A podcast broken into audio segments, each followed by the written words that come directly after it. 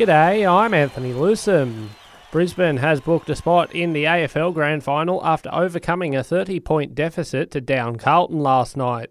The Blues booted the first five goals, but the Lions maintained their season long unbeaten run at the Fortress Gabba to win by 16 points.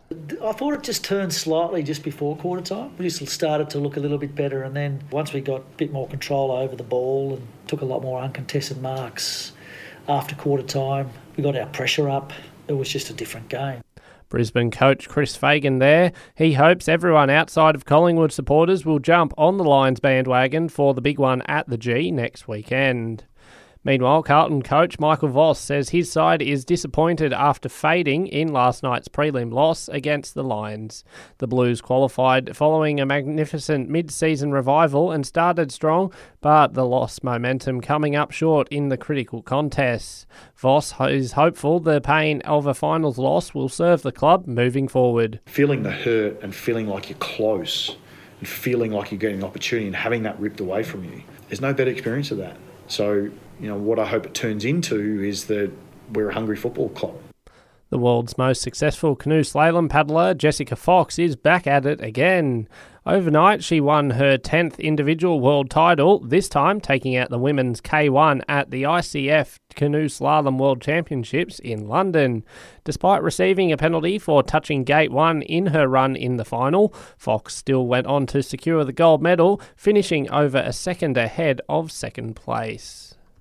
Billy Walters says it's unreal to enter a grand final with his dad. It's the first time in eight years that the Broncos have booked a spot in the decider, setting up a blockbuster with Penrith next Sunday night.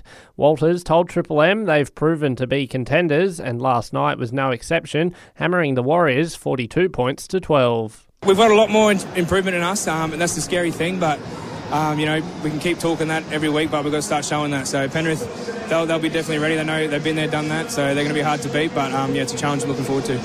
It's not often the stars align, but Broncos fan Patty Mills is over the moon that they're into the grand final.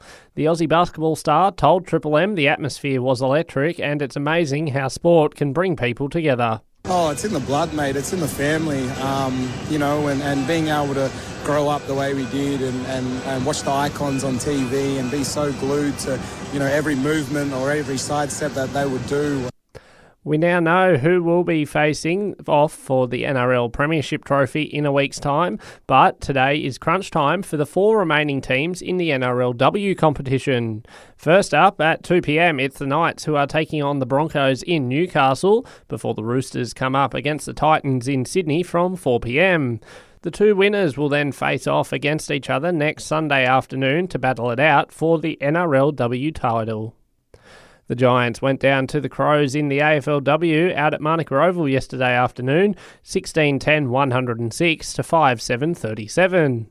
Alice Parker starred for the home side with a team high 31 disposals.